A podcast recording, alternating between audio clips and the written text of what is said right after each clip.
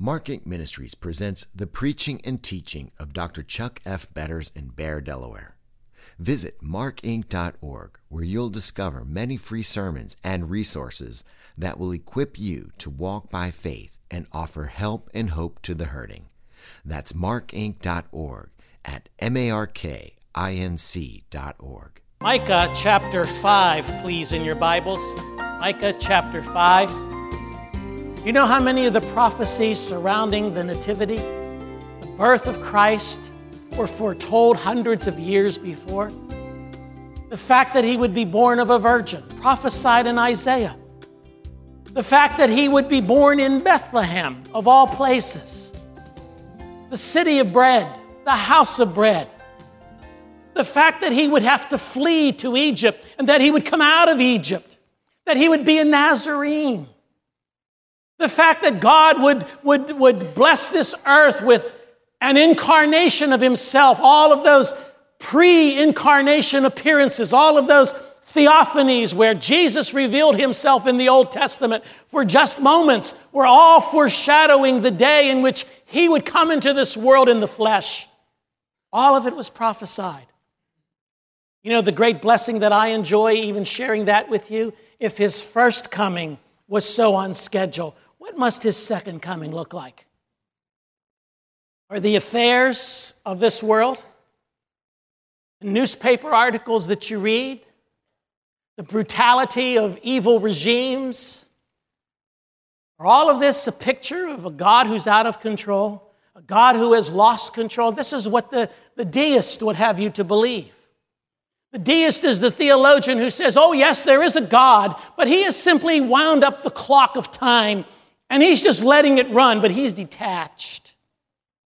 He's really not in control. He's just letting the circumstances work themselves out. Do you believe that? You know, if I see governments rise and fall at his will, when I look at all of the very specific prophecies that were fulfilled exactly the way they were foretold in the Old Testament, when I see how God is opening up a vista of knowledge to us to show us that the signs of the time are becoming more and more evident, that as this happens and that happens and the other thing happens, all of these These points of interest are, are coming to a climax where, where God is fulfilling what he promised to fulfill in coming again to this earth. When I see all of that, I have to conclude, you know, Chuck, he's that awesome. And he must be in control of your life too. Nothing escapes him. No tear that I've ever shed. No heart that's ever been broken, no pain in my body, no alienation or conflict, no loss of a friendship. None of that has escaped the sovereign control of a God who, just as he controls the affairs of governments, controls the affair of my home. You believe that this morning? Our God is in absolute control. We looked last time we were together at this passage in Micah that talks about his birthplace.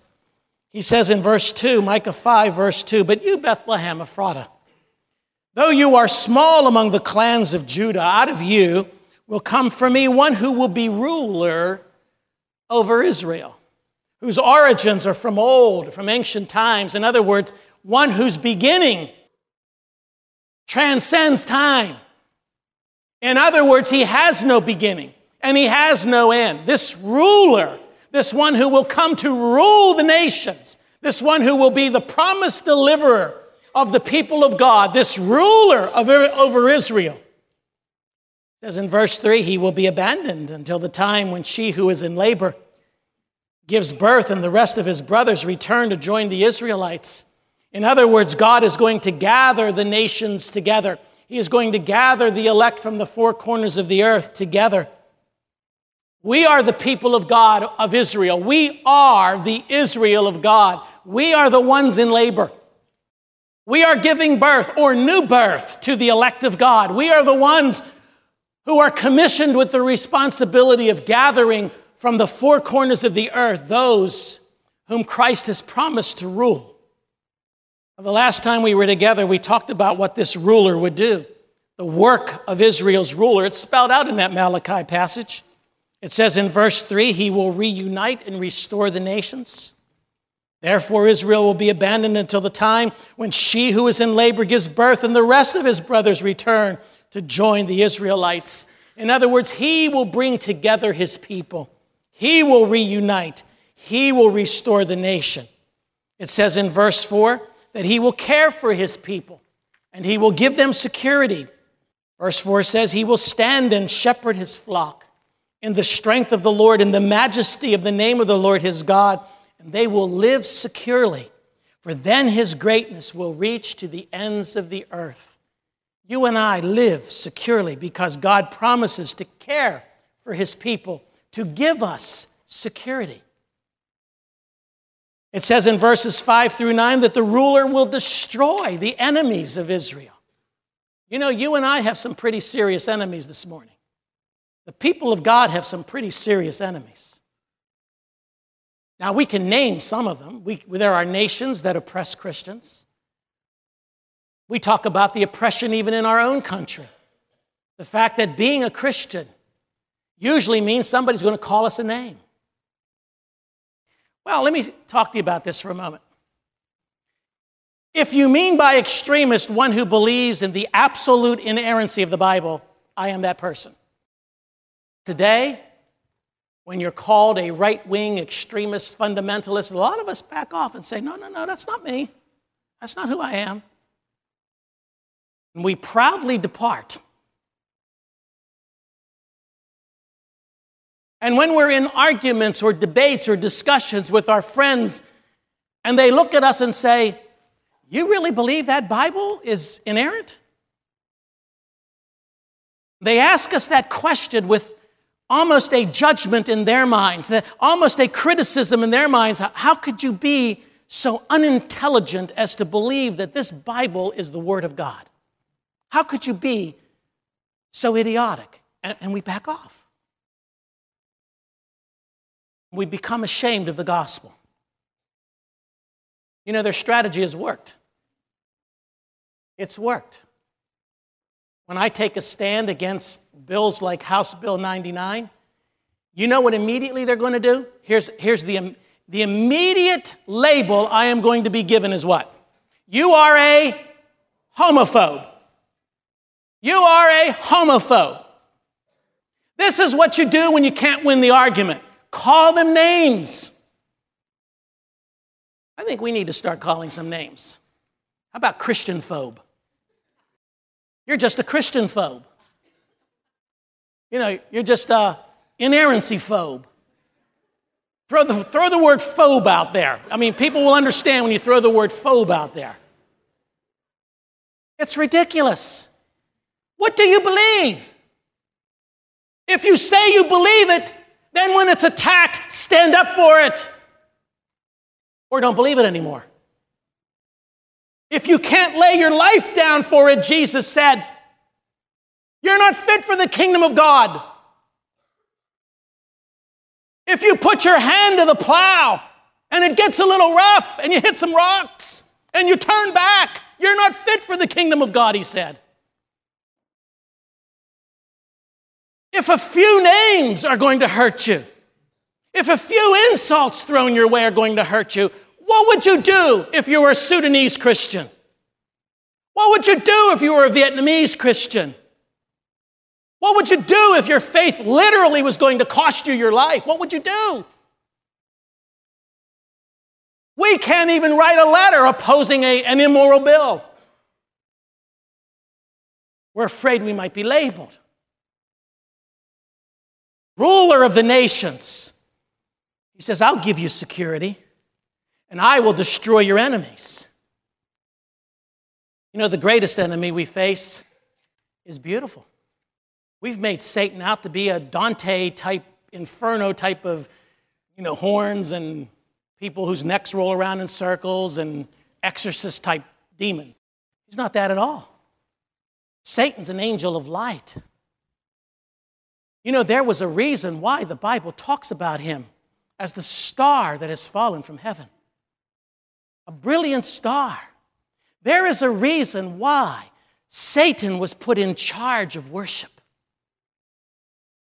Don't believe what you've seen. What? Don't believe the, the myths that you've seen about Satan being ugly. He's not ugly at all. In fact, he rarely tempts you with something ugly. He often tempts you with something God has created as beautiful. He just disturbs and distorts it. Satan is an angel of light. You need to understand, he is a powerful enemy whose head has been crushed. Think about that. His head has been crushed. So even though he is a powerful enemy, he is a defeated enemy. The victory has already been won. The victory is already yours because you serve the victor who laid his life down, and in the process his heel was bruised, but Satan's head was crushed.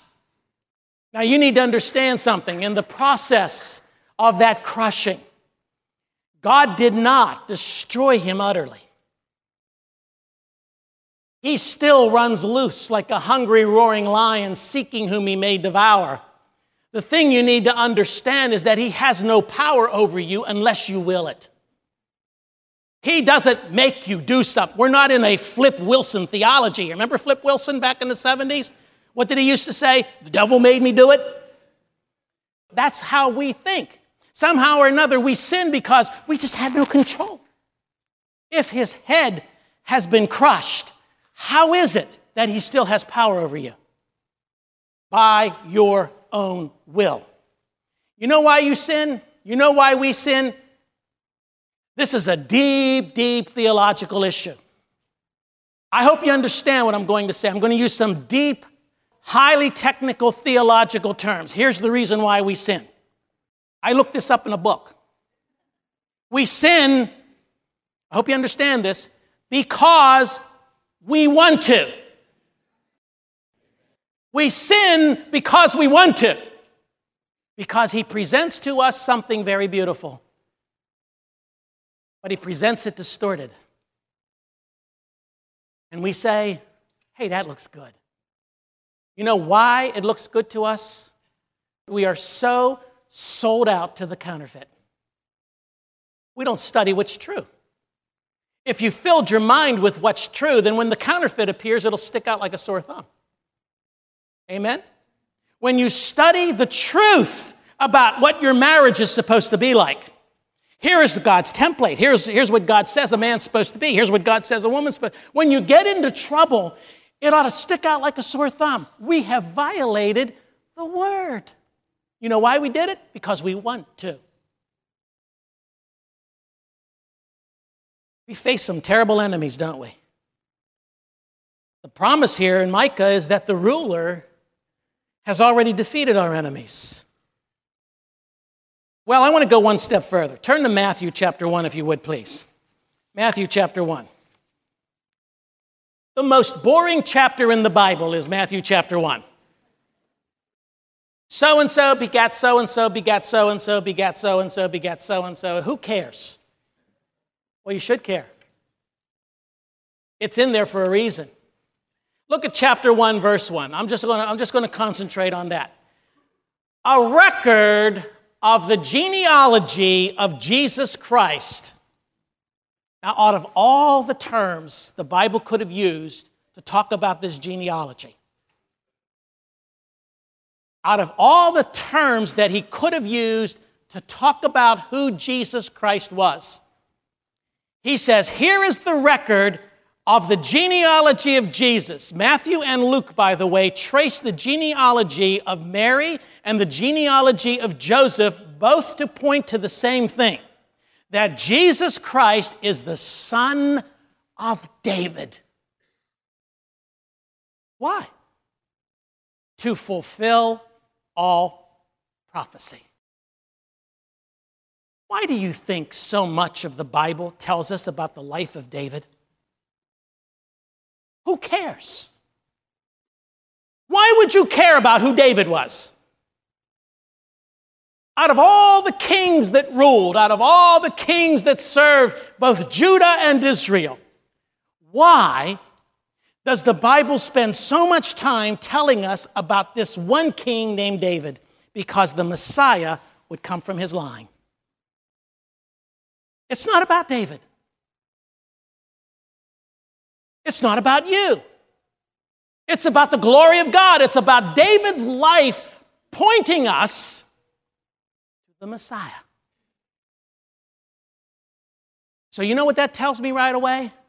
Everything I read in David's life is pointing me to the Messiah. Now let's take the most defining moment and let's make a little comparison. The most defining moment in his life was when he slew the giant. Let's make some comparisons. We know, first of all, that both David and Jesus came from Bethlehem. That tells me something. Fulfillment of a prophecy. Prophecy, fulfillment. Type, antitype. The type is David. The antitype is Christ. The prophetic picture or snapshot is David. What he pointed to and pictured is Christ. Both came from Bethlehem. Secondly, they were both chosen and anointed by God. Specifically, they were anointed by a priest. In David's case, who was the priest who anointed him? Samuel. In Jesus' case, who was the priest that anointed him? John the Baptizer. Remember, Jesus' baptism was his entrance into the priesthood. Thirdly, both were exiles and persecuted before they were crowned. David was an exile before he became crowned. He ran for his life from the madman Saul before he actually sat on the throne. Jesus was persecuted and put on a cross in order to be crowned by his Father. Father, into your hands, he said, I commit my spirit. He went to the cross in order to gain the crown. Goliath dared Israel. How many days? Forty days. Satan dared Jesus. How many days? Forty days. Forty days he was tempted in the wilderness. Forty days he was, he was offered power. He was offered uh, a pain-free life if he would just simply bow down and worship. Goliath stood out there in that field and taunted Israel. And he taunted them again and again and again, just as Jesus was taunted. David picked up five stones to slay a giant. The Bible tells us he picked up five, but he only used one. He picked up five, but he only used one. Jesus defeated Satan when he went to the cross. Many scholars believe that when Jesus went to the cross, he went to the cross to destroy the power of the law in our lives. Because you and I stand guilty under the law. Where is the law defined for us? In the five books of the Pentateuch. That's where the law is defined. Some make an equation between the five stones and the five books, that Christ was defeated, or Christ defeated law. Christ defeated the, the, the, the guilt of the law by his death on the cross. The Bible tells us Goliath was a strong man. In fact, Satan is compared to a strong man in Matthew chapter twelve. David cut off the giant's head with his sword. Christ overcame Satan with the sword of the Spirit, which is the Word of God. You see, Jesus is the son of David. Jesus is of the lineage of David to fulfill all prophecy, yes, but to point us to the victory that he gained for us by defeating Satan. Just as David defeated Goliath, Christ defeated Satan. And he was born in Bethlehem, the house of bread. Lahem, bread, Beth, house, the house of bread. What did Jesus say of himself? He said, I am the bread of heaven. I am the bread of God that has come down out of heaven. If you eat of this bread, you will never go hungry. You see, Jesus is the bread of God, the Bethlehem of God. The bread that justifies, takes our sins and acquits us before the law. The bread that sanctifies, that conforms us to the image of Christ day in and day out. By faith or by force, you and I are being conformed to the image of Christ so that one day when we are presented to him, we will be a bride without spot or blemish or wrinkle or any such thing. Why? Because it is the bread of God that sanctifies.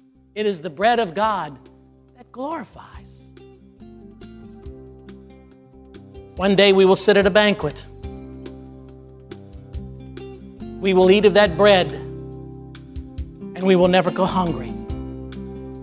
Because Jesus is the bread of God that justifies, the bread of God that sanctifies, the bread of God that glorifies. Jesus Christ, Son of David. You've been listening to Doctor Chuck F. Betters in this program brought to you by Mark Incorporated. Ministries, proclaiming the truth that God is sovereign and you can trust him. Please visit us online at mark inc dot org to learn about other free sermons and resources.